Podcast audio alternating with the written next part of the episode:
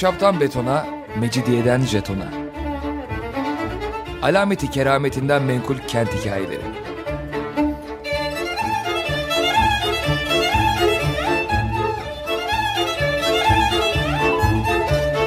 Hazırlayan ve sunan Pınar Erkan.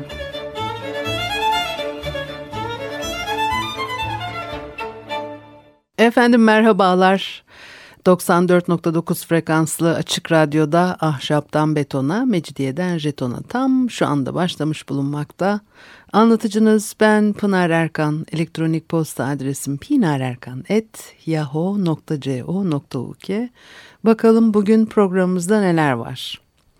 Son yıllarda e, yılbaşı kutlayan abiler, tepki gösteren abilere ama şekerim bak anlamıyorsun ama sen yılbaşı başka şey, Noel başka şey diye açıklama yapmaya çalışıyor.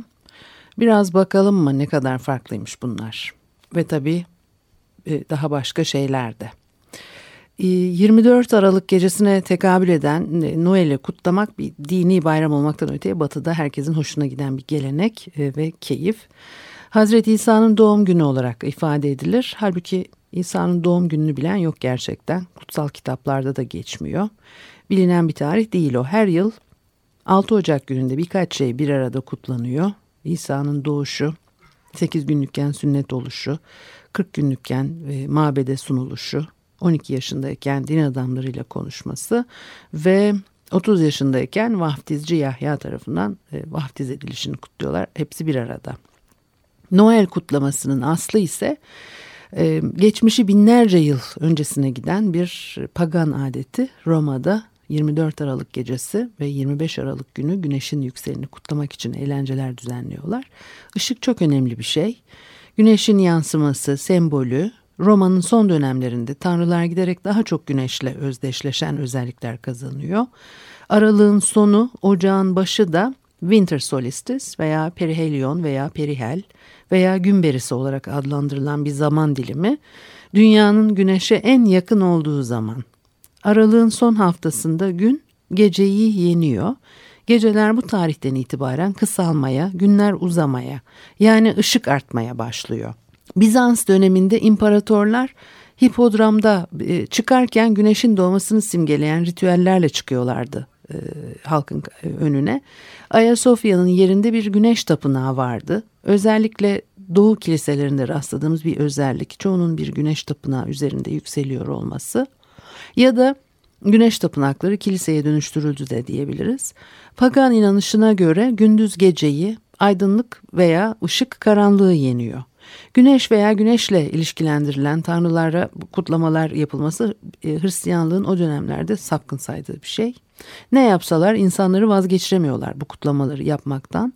O nedenle gelenek dinle birbirine karışıyor. Çünkü aradan binlerce yılda geçse e, işte sebebi unutulmuş bir takım dini e, ritüeller bugün bir geleneğe dönüşmüş olarak devam ediyor. İnsanlar binlerce yıldır sürdürdükleri adetlerden vazgeçmiyor. Gerekirse onları günümüzün dini alışkanlıklarının e, içine e, yediriyorlar. Helva kavurmak gibi. Cenazenin yedisinde, kırkında, elli ikisinde duasını okutmak, yiyecek dağıtmak gibi e, binlerce yıldır değişerek, şekil değiştirerek devam etmiş adeta genlere işlemiş adetler. Baştan sona bir uygarlık tarihi bunlar için yapılan savaşlarla dolu. Çok tanrılı inanışları bitirip yeni Avrupa'yı biçimlendiren barbar kavimlerini Hristiyanlaştıracaklar diye neredeyse bin yıl savaştılar. Orta Çağ dediğimiz şey o pencereden bakarsak pagan, barbar ve Romalıların e, Hristiyanlaştırılma dönemi. Bunu yaparken e, Hristiyanlık bazı pagan adetlerini kullanmıştır Hristiyanlığı yaymak için. Noel kutlaması, doğum günü kutlaması, Paskalya bunlardan bazıları. Doğum günü kutlaması Hristiyan adeti değil, o da bir pagan adeti. O nedenle e, bu kutlamaların hiçbiri e, koyu Hristiyanlar tarafından hoş karşılanmaz. Hele Püritenler son derece katıydı bu konularda. Hatta örneğin İngiltere'de 1600'lerde Noel kutlamak yasaklanmıştı. 25 yıl kadar sürdü bu yasak. Milattan sonra 354 yılından itibaren Roma Kilisesi Noel'i e, kabul ediyor. Paganları Hristiyan dinine çekmek de bir neden bunda. Kilise yollar arıyor Hristiyanlığı yaymak için. İstanbul'daki kilise ise aradan epey zaman geçtikten sonra e, bu uygulamanın emrini çıkarmış. Bu gece ve gün e, 597 yılından sonra e, Christmas olarak adlandırılıyor. Ermeniler ise e, yeni yılı ve İsa'nın doğumunu 6 Ocak'ta Surp Sunut gününde kutlamayı sürdürüyor. Noel Baba'nın e, ortaya çıkışı daha da iyi. Demreli St. Nicholas'ı herkes biliyor herhalde. Hollandalılar e, St. Nicholas adını Sinterklaas şeklinde e, e, söylüyorlar. E, benim kadar iyi olmasın. E, bu zamanla Santa Claus haline alıyor. Santa Claus, Noel Baba, Father Christmas aynı şeyler. Noel sözcüğü nativitatis, natalis e, sözcüğünden türetilmiş. Hristiyan kiliselerinde ekmek şarap ayinine mas denilmekte. İsa'nın ismiyle bir araya gelince de Christmas çıkıyor ortaya. Gördüğünüz gibi Noel kutlamalarıyla e, Noel Baba birbirinden biraz ayrık. Noel Baba tek başına bir dinsel kahraman olmaktan öte, üstelik tek bir kültürün, geleneğin uzantısı da değil. E, Pataralı St. Nicholas'ın kişiliği üzerine Norveçli mitolojik tanrı Voda'nın imajı bir parça giydirilmiş. Norveç'in mitolojik tanrısı Vodan beyaz atıyla dünyanın etrafında uçabilen kutsal bir kişi. Noel Baba da uçabiliyor. E, Vodan'dan biraz farklı olsa da bu mucizesini e, Tanrı Vodan'dan almış. Birçok Tanrı'ya tapan paganların armağanlarını tutuşturmuşlar muhteremin eline.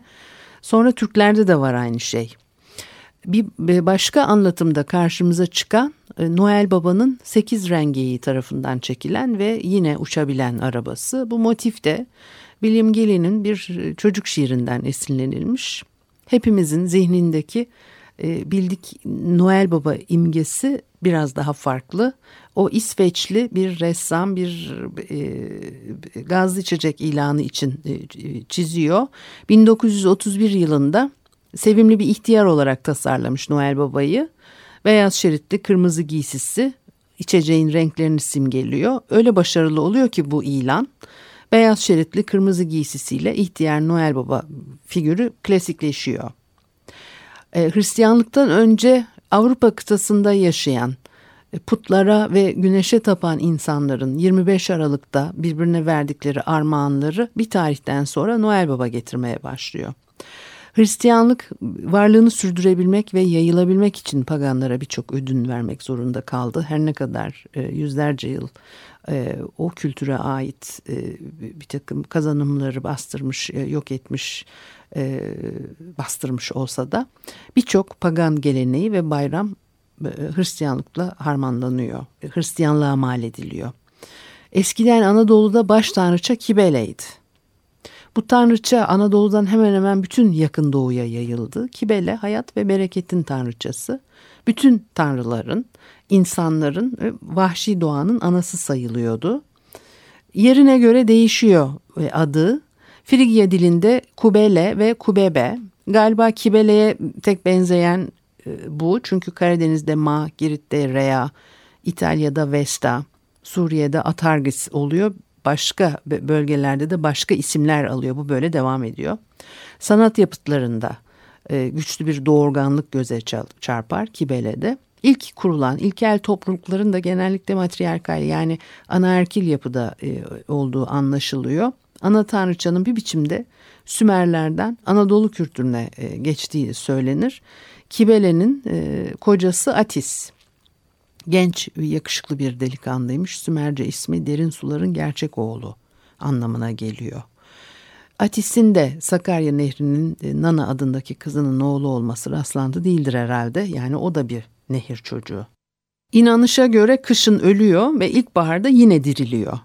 Atis'in her yıl e, ölüp dirilmesi bitkisel yaşamın mevsimlere göre solup dirilmesini simgeliyor. Atis Suriye'ye geçince adı Efendimiz anlamında Adon olmuş. E, hatta Tevrat ve Zebur da e, tek tanrıya Adonay diye e, sesleniyor. E, Suriye'de her yıl kışa doğru Adon'u bir e, yaban domuzu öldürmekteydi. Bundan dolayı Samilerde domuz eti lanetli sayılıyor ve e, yasak ediliyor. İlkbaharda Hıdrellez ve Nevruz Sultan e, şenlikleri ve e, ilkbahara doğru olan yine Paskalya yani İsa'nın yeniden doğması e, Temmuz'un doğuşu festivalinin kalıntıları. Ana tanrıça Kibele Anadolu'ya e, Sümerlerden geçti demiştim biraz önce. Sümerler Kibele'nin e, kocasına Atis demiyorlardı. E, Temmuz diyorlardı. Temmuz'un yeniden dirilişi kutlanıyordu. Kutlamalarda yapılan ayinler vardı. İşte o ayinlerde köyün en yakışıklı delikanlısını ev ev gezdiriyorlarmış. O delikanlıya damızlık deniliyor. Bu sözcük Temmuzluktan gelme. Ve Temmuz, Adonis, Atis hepsi aynı şey baktığınız zaman. Kibele aynı zamanda bir dağ tanrıçası. E, adlarının üçü dağ adlarından geliyor. Anaidea, İda Dağlı. E, Sifilen yani Sipilos veya e, Manisa Dağı. Dindimene yani Dindimos ya da Murat Dağı. Bu nedenle pek eski zamanlarda e, konik biçimde bir taş bir yapıyla e, temsil ediliyor. E, Tacitus uzun yıllar Anadolu'da Roma konsolosluğu yapmış biri bu konik taşlara Anadolu'nun her yerinde rastladığını fakat ne olduklarını anlamadığını yazar. Koni, huni, köşe aynı zamanda da çam kazolağı demek. Kibele ile üç keşeli e, Grek delta harfi arasında da bir benzerlik var.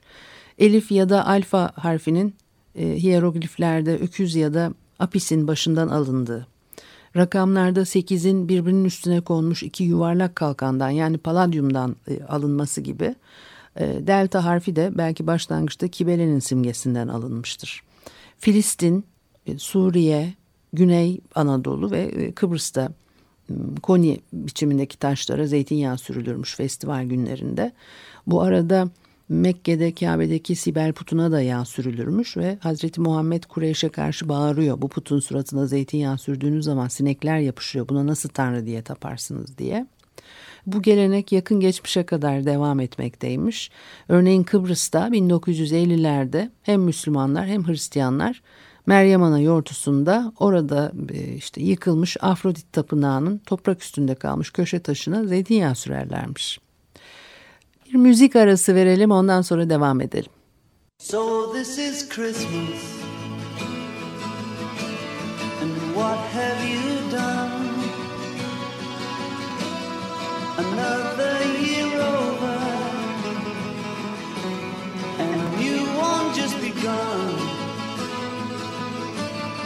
so this is Christmas. I hope you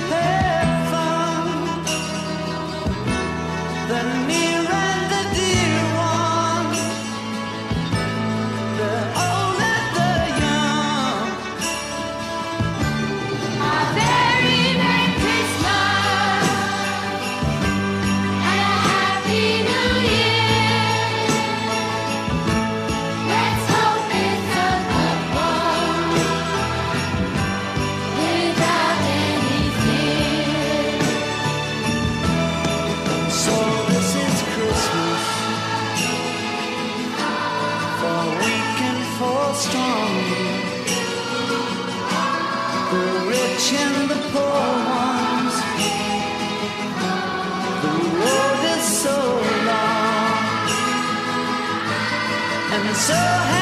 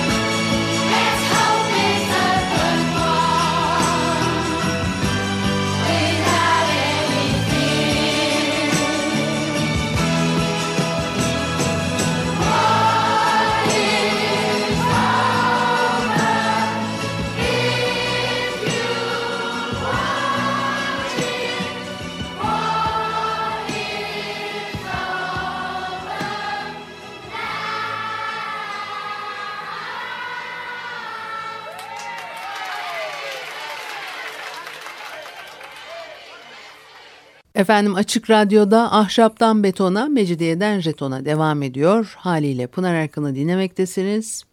Biraz e, e, Noel e, ile ilgili bir şeylerden bahsettik. Kibele'den söz ediyorduk. Yani o pagan inanışlarının etkileri bugüne e, nasıl yansımış? Yani paganlıktan kurtulmak kolay olmamış. E, Hristiyanlığı kabul edenler Adon'un ilkbaharda doğuşu festivalinden bir türlü vazgeçemedikleri için kilise ileri gelenleri İsa'nın ölümünden sonra diriliş gününü baharda Adonis'in doğduğu güne denk getirmişler. Paskalya yortusu tıpkı 6 Ocak kutlamalarının 24 Aralık'a çekilmesi gibi. Atis ya da e, Adon doğdu diye büyük şenlikler yapılıyor ve Tanrı'yı simgeleyen küçük bir heykel özellikle nehirde yıkanırmış. Böylece de dünyada vaftiz ayininin e, temeli atılmıştır derler. Kibele adı Hübel'e çevrilerek Mekke'ye götürülüyor. Kabe'ye dikiliyor. Kabe'ye konulurken bir kolu kırılmış. Kureyş kabilesi ona altın bir kol takmış. Kibele'nin çevresinde tavaf e, ediliyor ve kıble sözcüğü Kibele tanrısının adından geliyor. Hristiyanlıktan önceki dönemlerde yine kışın giderek gücünü kaybeden güneşe can versin diye yeşil yapraklar sunulurmuş. Yeşilliği ölmeyen çam ağacı bunun simgesi olmuş. Batan güneşi uğurlamak için yakılan ateşler de çam ağacındaki ışıklara dönüşmüş. Bir başka biçimde de şöyle anlatılır. Noel ağacı Ren Nehri kıyısında hiç sararmayan cennet ağacı olarak biliniyor. Adına ilk kez 1521'de rastlanmış. Her zaman yeşil olmasının uğruna inanılıyor. Çok eskiden dallarında e, kırmızı elmalar asılırmış. Noel renklerinin kırmızı ve yeşil üzerine kurulması da bundan. İlk defa Orleans Düşesi 1837'de Paris'i Tulye Sarayı'na sokuyor bunu. 1870'lerden sonra Fransa'da yayılıyor. Yani başka bir söylentiye göre ise 1600'lerde Almanya'da birçok aile e, evlerinde e, çam ağacı süslermiş.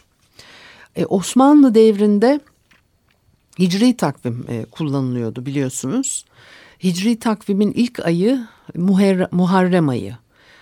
Ee, yeni yıl kutlamaları vesilesiyle beyitler yazıp e, gönderiyorlarmış padişaha. Mesela 3. Ahmet dönemindeki e, kutlama ve tebriklerden söz eden bir dergide 1 Muharrem 1129 yani 16 Aralık 1716 tarihli yeni yıl tebrik için bir beyit çıkıyor karşımıza.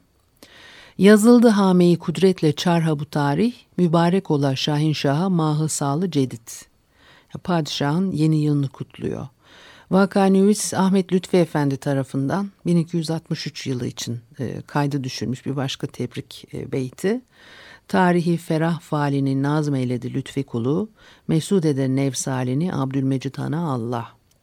Yine Sultan Abdülmecid'in e, yeni yılını kutluyor. Daha önceki dönemlerin vakanüvislerinin e, Muharrem ayı ile ilgili kayıtlarında e, yeni yılı tebrikleşmelerine rastlanmıyor. Lütfi tarihinde de başlarda kayıt yok. Belli ki 19. yüzyılda düzenli hale gelmiş. E, bu bilgiler bir akademik makalede çıktı karşıma. Yazarı beni affetsin adını not etmeyi unutmuşum çok ayıp biliyorum. E, kendi de anlatıyor gerçi Muharrem ayı e, Kerbela, Kerbela olayı var ya acılı bir zaman. Dolayısıyla öyle mutlu kutlamalar yapmak pek yerinde olmasa gerek. Ee, başka bir e, dönemde de e, Mart ayında yine bir ikinci e, yılbaşı gibi değerlendiriliyor. Onu Gökhan Akçura şöyle bir şey söylüyor. Halk arasında aşurelerle hatırlanan yılbaşı imparatorluğun son dönemlerinde saray katında da özel bir merasimle kutlanmaya başlanmıştı. Osmanlı'nın kullandığı ikinci takvim Rumi ya da başka bir deyişle mali takvimdi. Bu takvim Hicri tarihin kullanılmasından ortaya çıkan 10 günlük farkı yok etmek amacını taşıyordu. Rumi takvimin başlangıç ayı Mart. Maaş ve ücretler Rumi ay hesabıyla ödendiği için e, çalışanlar açısından bu takvimin büyük önemi var. Yılbaşında yapılan tek törense balıkhanede kurban kesilip dualar okunmasından ibaretti. Ama her iki yıl başında da tatil yapılmazdı ve bugünlerin çalışanlar açısından pek özel bir önemi yoktu. Tabii e, böyle kutlamalar e, yapılmıyor ama bu e, beyitlerin hani öyle sadece geçip padişahın beyit okumuyor. Bunlar yazılı olarak veriliyor. Altın varaklarla süslenmiş. Orada ciddi bir işte bir sanat var ve dolayısıyla bir hani armağan olarak sunuluyor padişaha. Sonra bakıyorsunuz asıl Osmanlı İmparatorluğu'nun e, Hristiyanların yılbaşı kutlamalarına gösterdiği e, ilgi 1 Ocak 1829 yılında e, tarihleniyor. O yılbaşı İstanbul'da İngiliz elçisi Haliç'te gemide büyük bir e, balo veriyor ve baloya Osmanlı devlet adamları da davet ediliyor. Davetliler yatsı namazını tersane divanhanesinde kılmışlar sonra sandallarla gemiye gitmişler ve sabaha kadar da orada eğlenmişler. Ertesi gün Serasker Hüsrev Paşa, Kazasker Yahya Bey'in sorusu üzerine katıldığı balonun kafir işi olduğunu söylemiş ama işte devletçe katılmak zorundaydık ne yapalım e, diyor. Bir sürü kaşak, çatal gibi mekruh şeylerin de e, kullanıldığını söylüyor. E, daha ilerleyen zamanlarda 1908 yılıyla başlayan işte ikinci meşrutiyet dönemine gelindiğinde yılbaşı kutlama adeti Müslüman Türklerin e, e, aydın kesiminde yaygınlaşmaya başlıyor. E, Hüsrev Paşa böyle söyledi ama 2. Mahmut döneminde e, Sultan işte 2. Mahmut Sultan Mahmut'a çatal bıçak takımı armağan etmiştir. Hatta Osmanlı tarihinde işte sarayda bildiğimiz en eski çatal bıçak seti. Yani o mekruh çatal bıçak fikrinden çabuk dönmüş öyle görünüyor. E, bütün bu süreç içerisinde tabii e, bir takım bilgiler var. E, nasıl bir etkisi var ve 19. yüzyılda yılbaşı kutlamalarının az çok e, Osmanlı'da da e, bir şekilde ilgi görmeye başladığını anlıyoruz. Ahmet Rasim, Refik Halit Karay yılbaşı kutlamalarını anlatıyorlar yazılarında. Refik Halit'ten aktarmak isterim bir parça. Muharrem'in birinci günü teşrifata dahil olan Zevat davetname gelmemekle beraber Yıldız Sarayı'na gider. Yüz yüze gelmeden padişaha tebrikatını arz ederdi. Bir defa babam beni de önüne katıp götürmüştü.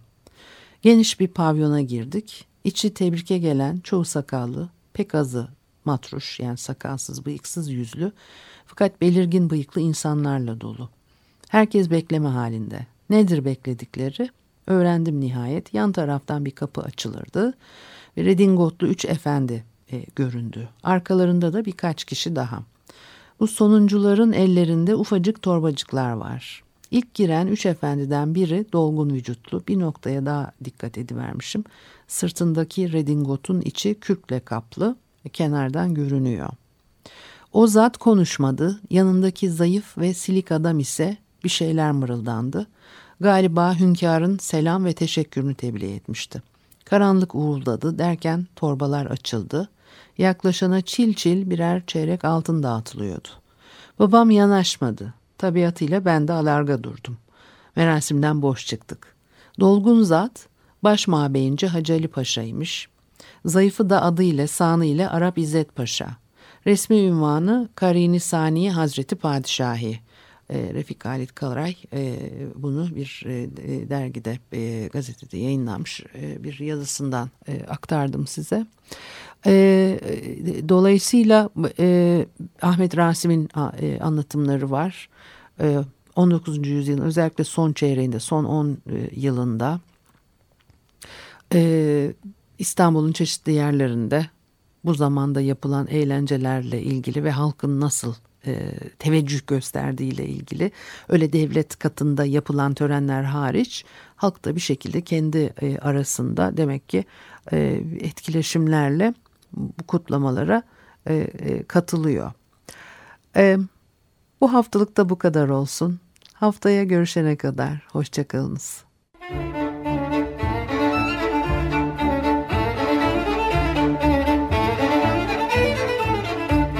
Ahşaptan betona, mecidiyeden jetona.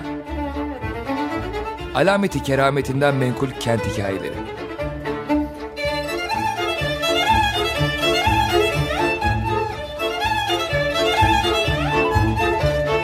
Hazırlayan ve sunan Pınar Erkan.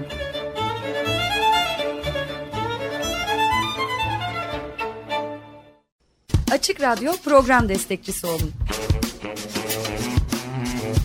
bir veya daha fazla programa destek olmak için 212 alan koduyla 343 41 41